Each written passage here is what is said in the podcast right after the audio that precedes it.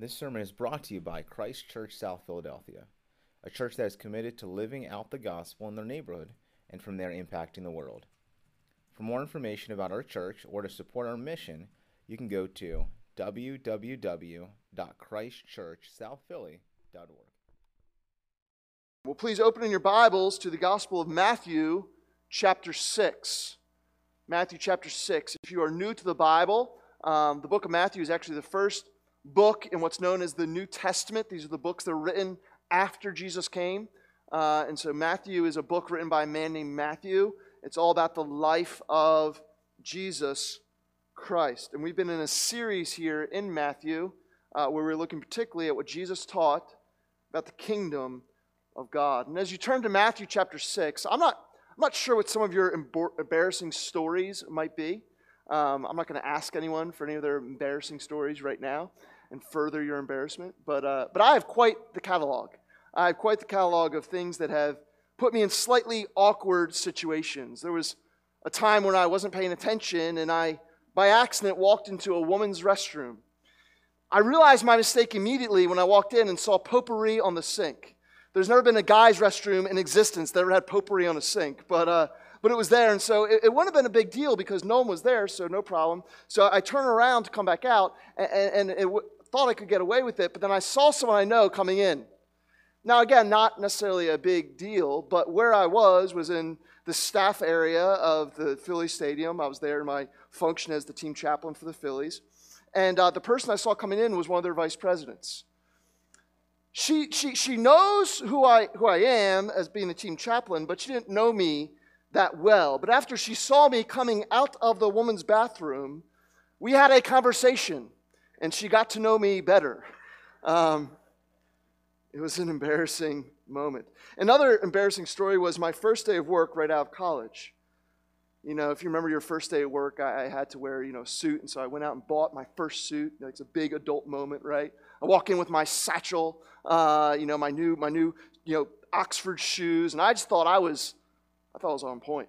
I thought I looked great. And as I walk in, so many people are they're looking at me kind of odd, and I'm like, well, they're probably just so jealous that someone so young can look so put together. But then, about a couple hours into the day, I get into the bathroom and I see that actually my shirt I had misbuttoned. And so I take my third button and put that in the top hole, and everything was misaligned, and I honestly looked like a complete idiot.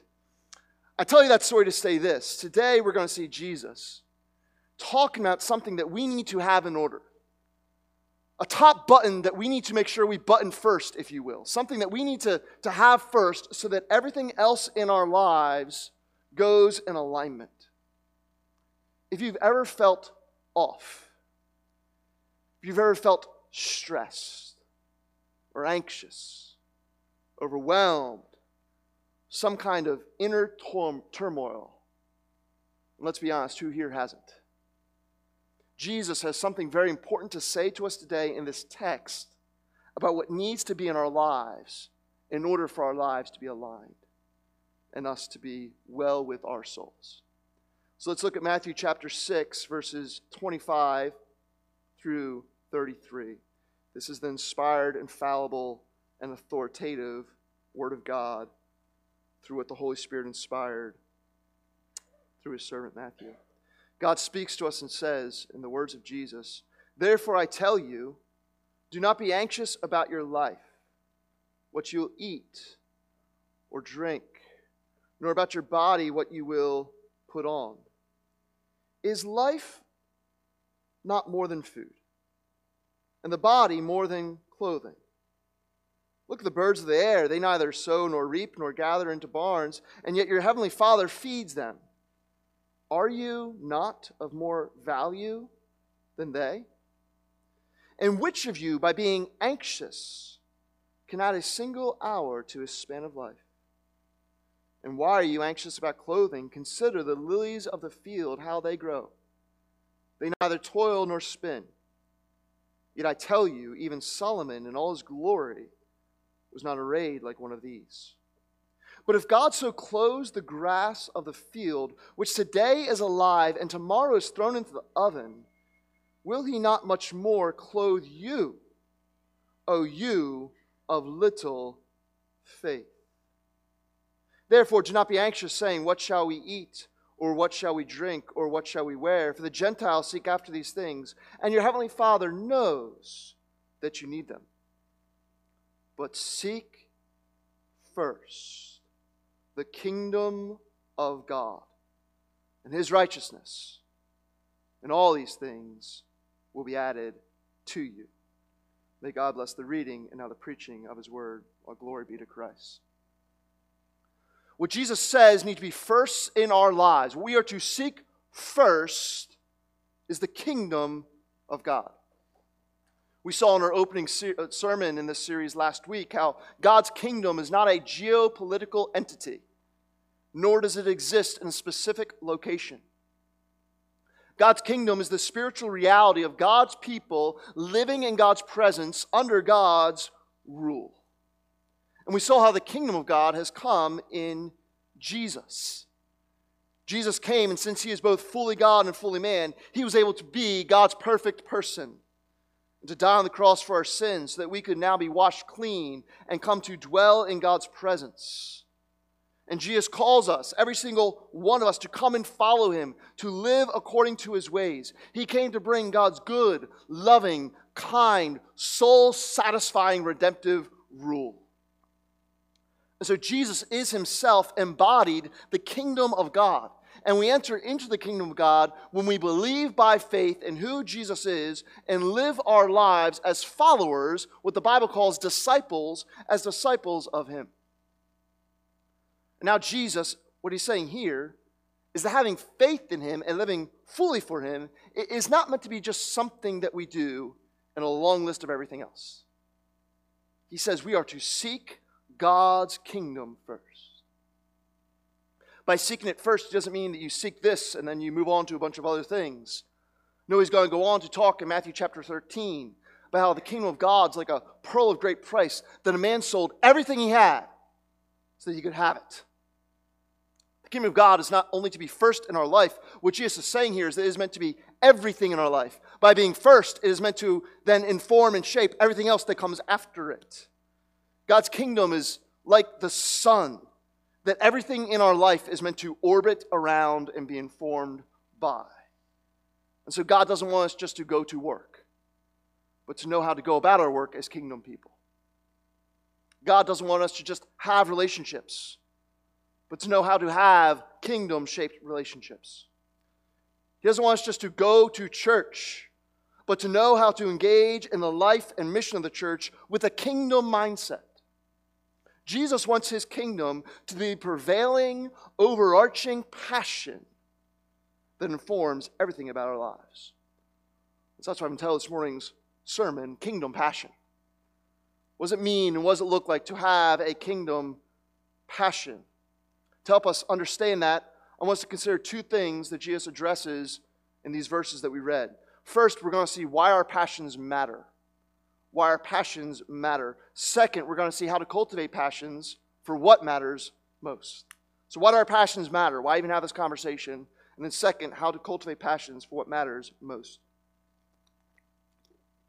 First, why our passions matter.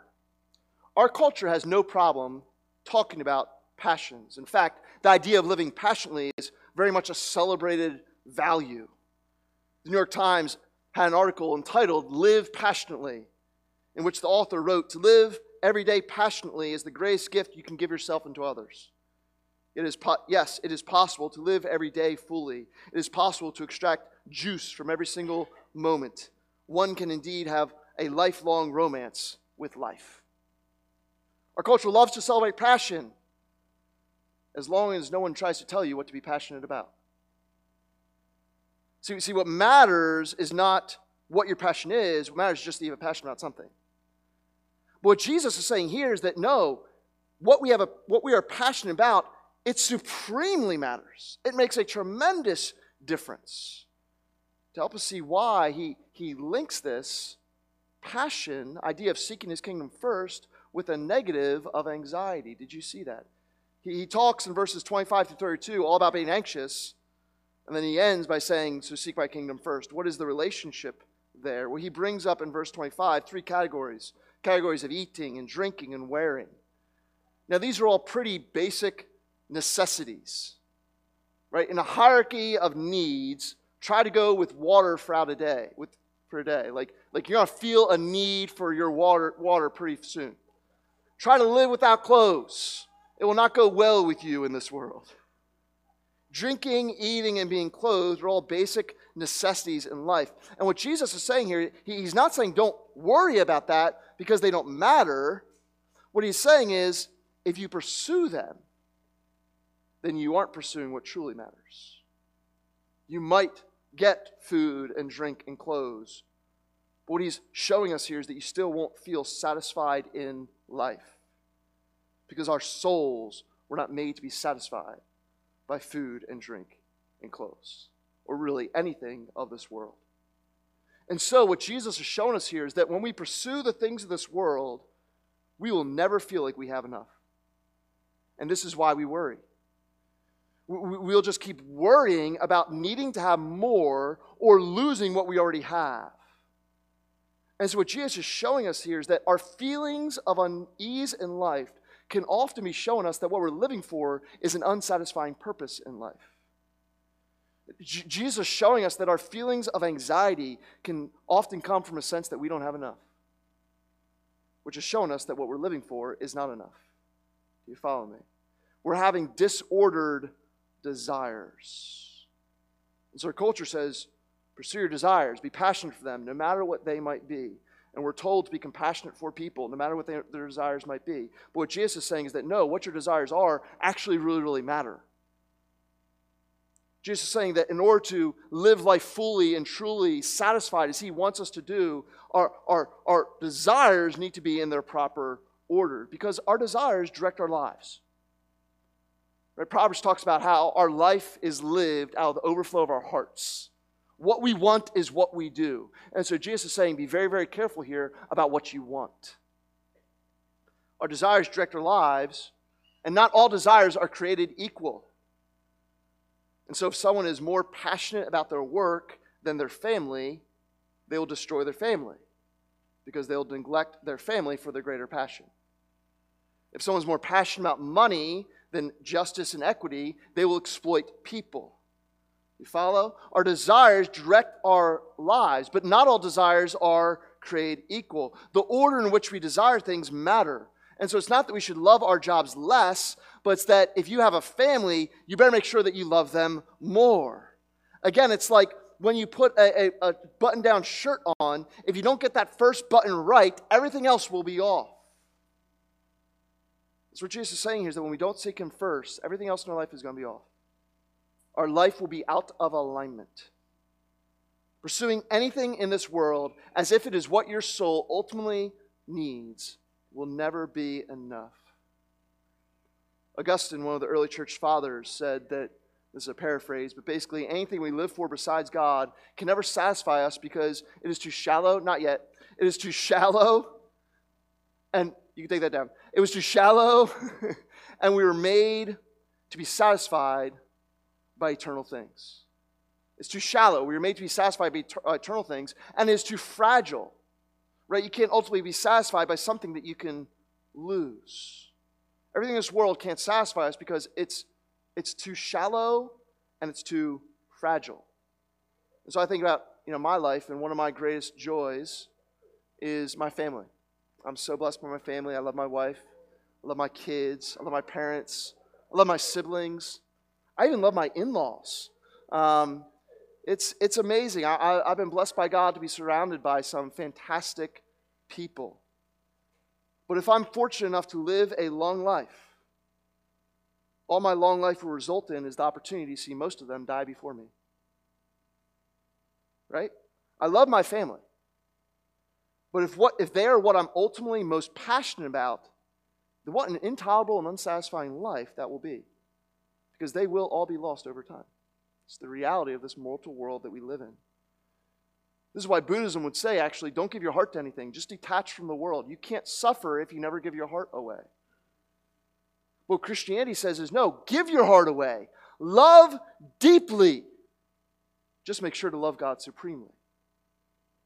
Because if God is your greatest love, if you're seeking Him first, then even when you experience the gut wrenching pain of the tragic loss of someone you care about or something that you deeply care about. As deep as the pain of life can't be, you can't lose what is ultimate to you if God is who is ultimate to you. I have a pastor friend who got throat cancer. Can't preach anymore. He lost something that he deeply loves. But he didn't lose the one that he supremely loves. And so, even though he grieves not being able to preach, he is still content and satisfied in life because he hasn't lost what matters most to him. And so, as Augustine wrote, now you can put this up. As Augustine wrote, only love for the eternal and immutable will bring our soul tranquility. Only what will last forever, what is eternal, who is eternal, and only what will never change, what can never be lost, what is immutable. Only love for the immutable and the uh, eternal will truly lead us to the satisfaction, the tranquility, the peace, the wellness of soul that we so deeply crave. And Jesus is speaking to us here about seeking his kingdom first because God loves us too much to let us live for things that won't satisfy us. He loves us too much for that. And so Jesus says, Be passionate about me. Be most passionate about my kingdom because God's kingdom lasts forever and his kingdom can never be lost. God has made us for himself, and we will only be at peace. We will only feel settled and content and full and well when he is the center of our lives and nothing else. As the late counselor Dr. David Powlison said, Only God can be pursued wholeheartedly without worry or anxiety. Pursue anything else wholeheartedly, and you're pursuing what could eventually lead to your complete discouragement, despondency of life. Because everything in this world can be lost. Your career could be over. Your most loved person could be taken. And so, we, if we are pursuing the things of this world, anything in this world, as if they are ultimate to us, we'll always be worried. We'll always be anxious. Only God can be pursued wholeheartedly because God can never be lost. He's the only one who can be pursued wholeheartedly without worry or anxiety. Our passions matter because being passionate about God is the only way to truly live a satisfied life. A few weeks ago, I was doing a week long intensive, the place where I'm getting my further theological studies, and I had a preaching class with someone that I deeply respect. Actually, I picked my seminary purposely uh, because I wanted to study preaching under this man. And so I had the opportunity to preach in front of him uh, and then to get some feedback on the sermon. And to be honest, I was actually very nervous. I felt a lot of anxiety, which was weird because, to be honest with you, I don't really get nervous about speaking in front of people anymore. Uh, it kind of make my life really hard if I did. You know, I've been speaking regularly in front of groups of people really since my sophomore year of college. Uh, and so I've been preaching in various contexts for 15 years. Uh, I was trying to count up. I'm well, I think, a little bit over 600 sermons at this point. Like, I've done this a bit. And, and if you do anything for a bit, like, you don't get nervous about it anymore, you know? Uh, but I was nervous. I was nervous. Why? Do you ever ask yourself and your feelings questions when you're feeling something? Next time you are feeling anxious, ask yourself why. Pay attention to what your feelings might be telling you. Our anxieties reveal what we are really caring about.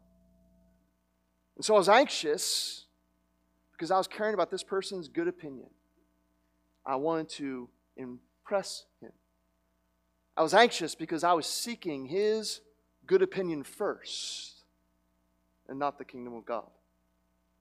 And so my anxieties exposed what I was really passionate about in that moment. And so I had to repent and ask for God's help to realign my passions. The only way I was able to be free to preach God's word, as I've been called to do, is by actually not caring about his opinion, but caring about God's. And so, what do your worries, think about things you've been worried about, just even this week. What do your worries reveal about what's most important to you? What do they reveal what you care about and what you think brings you meaning in life. God wants us to live passionately for Him because He loves us and loves what's best for us. And so He doesn't want to see us crippled by anxiety, but instead thriving in life And that can only come as we're fully satisfied in Him. Living passionately for God is really about the good of our souls. And it's about the glory of His name. Like, we honor God, we show how great and valuable and worthy He is, not by our church attendance, but by being passionate for Him, of which church attendance should certainly be a part.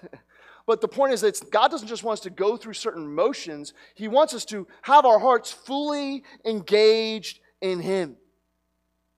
If I say to you, you know, there's a sandwich shop and you can go ahead and get some food there and it'll provide you sustenance, you don't know anything about whether that sandwich shop is actually really any good or not. You know it's true, you know it's real, you know it exists, but my dispassionate way of talking about it says nothing what that sandwich shop is really like. But if I passionately share with you about how I've found a sandwich shop like no other, a sandwich shop that I moved my family so that we could be close to it, and that actually save my money and and so that I can I think through my whole my whole family's budget in light of how what can I use to promote the name of this sandwich shop and to eat as many sandwiches as I possibly can right? That's like first in my finances. And if you found out that I actually volunteer my time to work in the sandwich shop and that I just have to tell everyone I meet about how amazing the sandwich shop is, um, you probably think I'm crazy. I would hope so. Um, but you also probably be pretty intrigued about that sandwich shop, wouldn't you? Like, man, that sandwich shop must be pretty good. Friends, God wants us to live passionately for Him because he wants other people to know through us that he's pretty good. He, he, he wants to show off the greatness and glory of who he is through us living passionately for his name. You see, when our lives look just like the life of everyone else, when we spend money the same way, when we go on vacations the same way, when we pursue our careers the same way, when we uh, don't have relationships with our neighbors the same way that, you know, like when all these things that we, if we just, if our lives look like our neighbors, then what are we really passionate about and how are we showing off the glory of God? Right? God is glorified when it's like, man, He is so great that my life is completely different because of Him. And so, as we talk about our passions, yes, this is for the good of our soul, but it's not only for the good of our soul. That's just a, a me centered message. This is not about how you have a God shaped, you know, hole in your heart that only He can fill. Like, yes, that's part of it.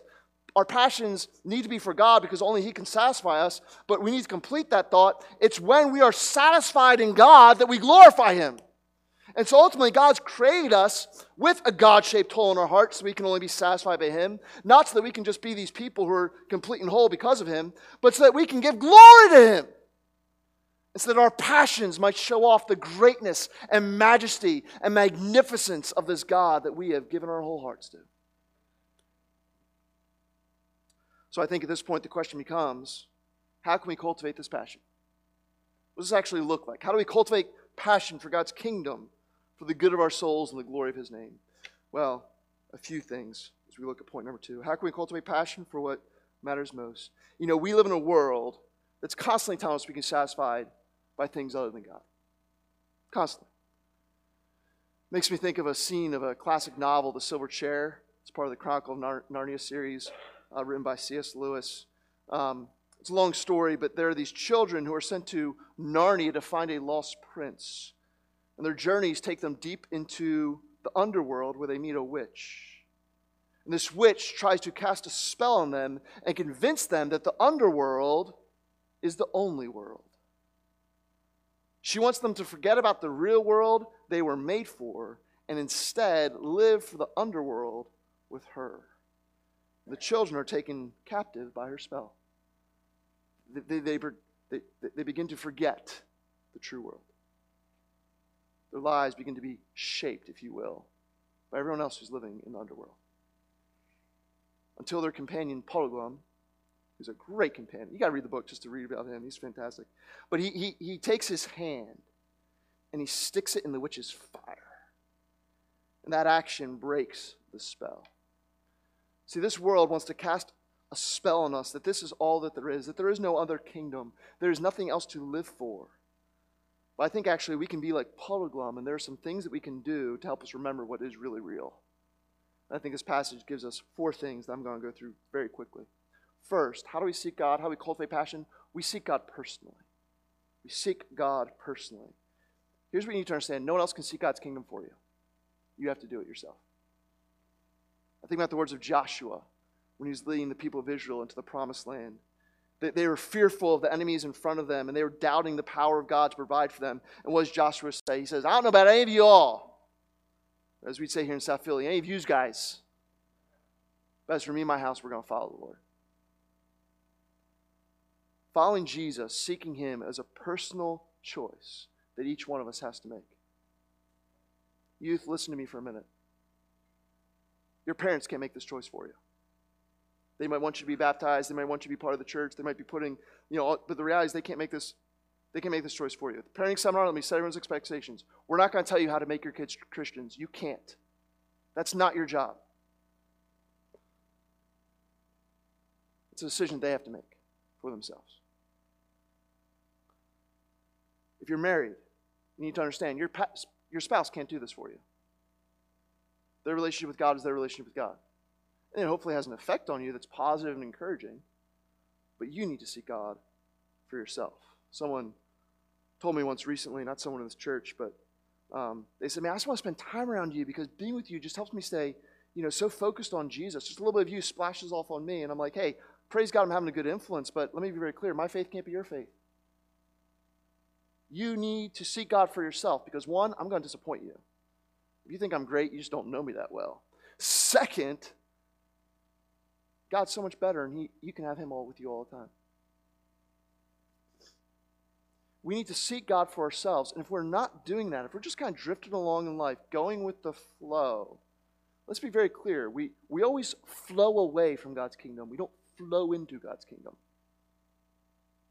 Because what comes natural to our sinful hearts, what comes natural to the ways of this world, what comes naturally through the temptation that, Satan wants to take us in, so our flesh, our world, our enemy, those things are all having us on an inner tube in a lazy river. I love that ride. Right? You don't have to do anything. You sit there and relax. But you know what happens when you don't do anything? You just go with the way the current is going. There, there, there's strong currents that always want to take us away from God. If you want to follow God, then you need to make a personal decision to get out of the inner tube. To say, I'm going against the tide. And yes, it's going to be hard. And yes, I should expect to feel things constantly pulling against me. But where the lazy river is going is no good. And so I don't know about anyone else and what they're all doing. And I don't actually care if everyone else thinks I'm crazy. I'm pursuing Jesus because he is my life. We're to seek God personally by making the decision and commitment to seek Him each and every day. I think about Psalm 27, verse 8, where God, speaking to the psalmist, says, You have said, Seek my face. I'm sorry, speaking to God. So God said, You have said, Seek my face. And what does the psalmist do? My heart says to you, Your face, Lord, do I seek. We're to seek God personally. Second, we're to seek God communally.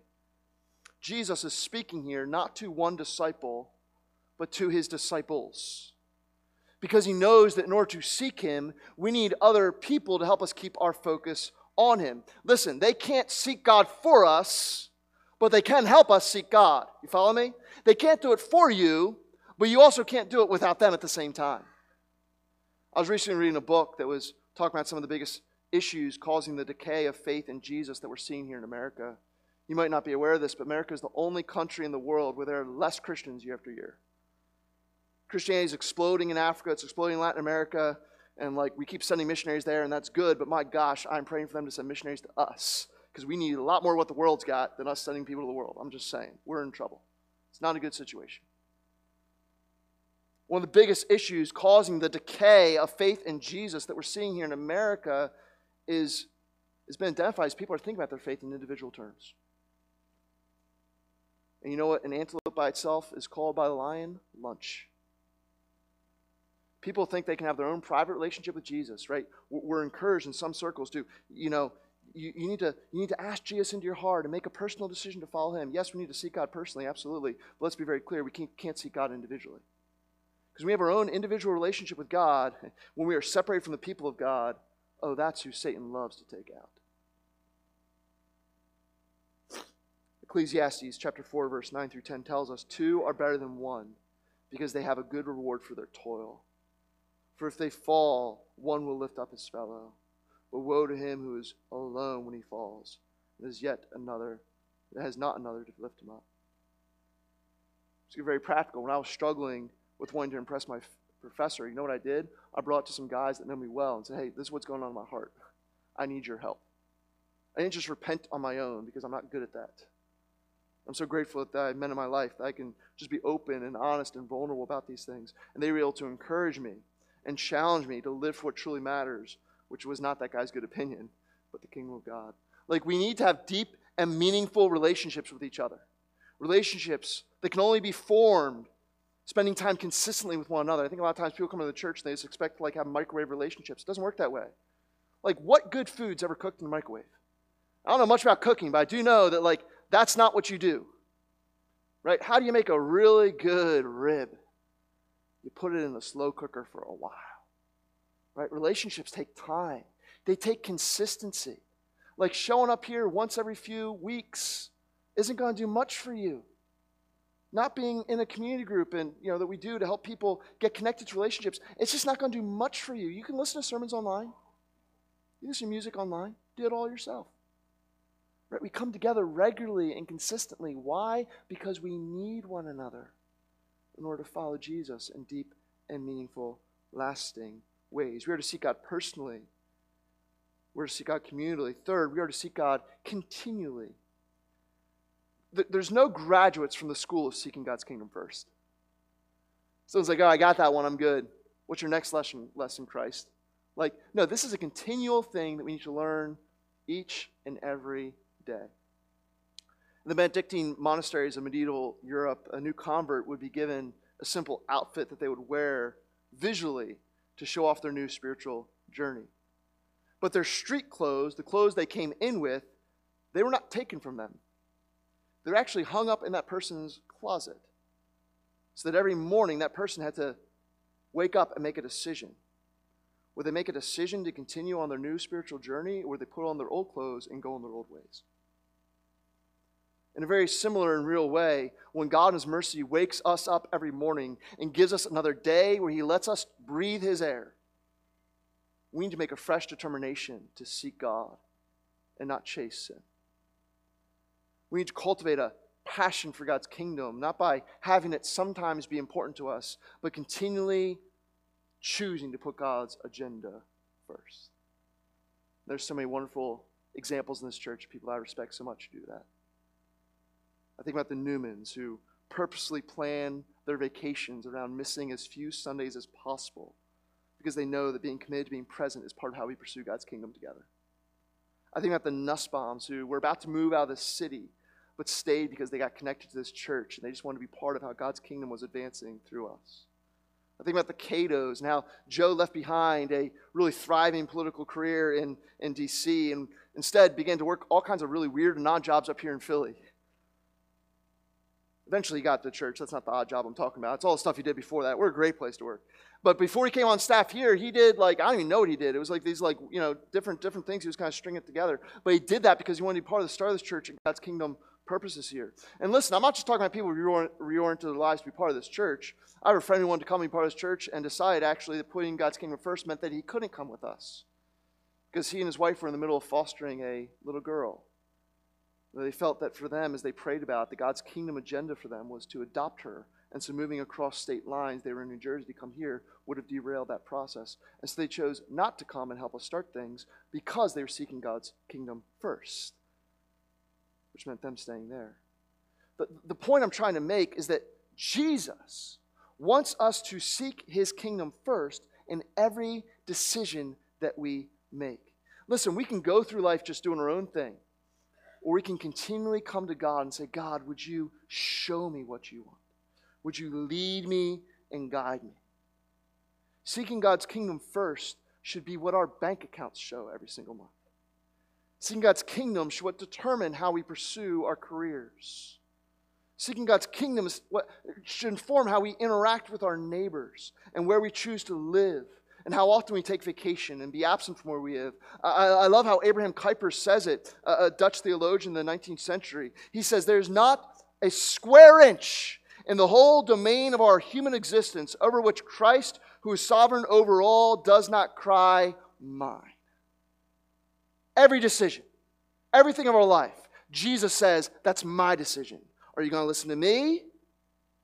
Or are you just going to do you? So the question is if Jesus is saying mine over every part of our lives, are there any part of your life where you're saying no mine? We are to seek God's kingdom personally, communally, continually. Because just because I said yes to Jesus today, doesn't mean I'm going to wake up and want to do it tomorrow. We're seeking personally, communally, continually. And then finally, we are to seek God Christologically. And That's a bigger word than I would generally use here on a Sunday morning, but I had to get them all fit, you know? So personally, community. Someone appreciated that somewhere. Um, just for myself. But, but basically, when I'm saying Christologically, what I mean is that, that we need to seek God with an understanding of who Jesus Christ is. And ultimately, we need to seek God understanding that He's the God who's come and sought us. Jesus said in Luke chapter 19, verse 10, that his mission statement in life was this. I love it. The Son of Man came to seek and to save the lost. The reason that God came down to earth, that Jesus became Emmanuel, which means God with us. The reason that God came to be with us is because we were lost without Him. We were lost in our sin, lost in our little kingdoms of self rule, hopeless, helpless, aimless. God loved us too much to wait to get our act together. And so He came seeking us. He came from heaven down to earth, not to condemn us, but because He wanted to seek us and to save us. And so He left His throne on high, not to just give us another way to live.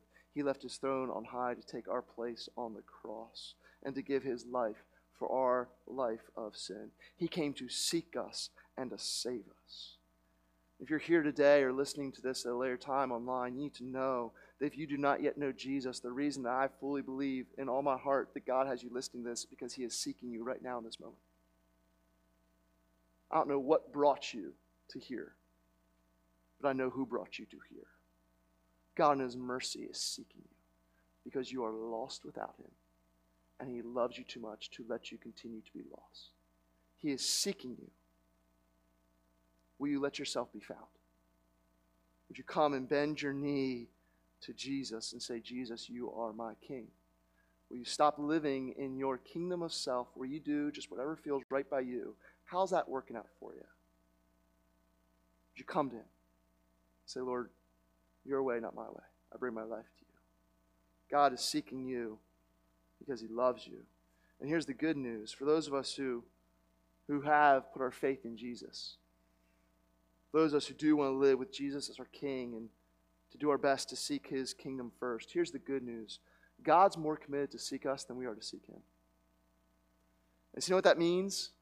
That means when we mess up, I shared purposely this morning about ways that I mess up, ways that I was not following God's kingdom first.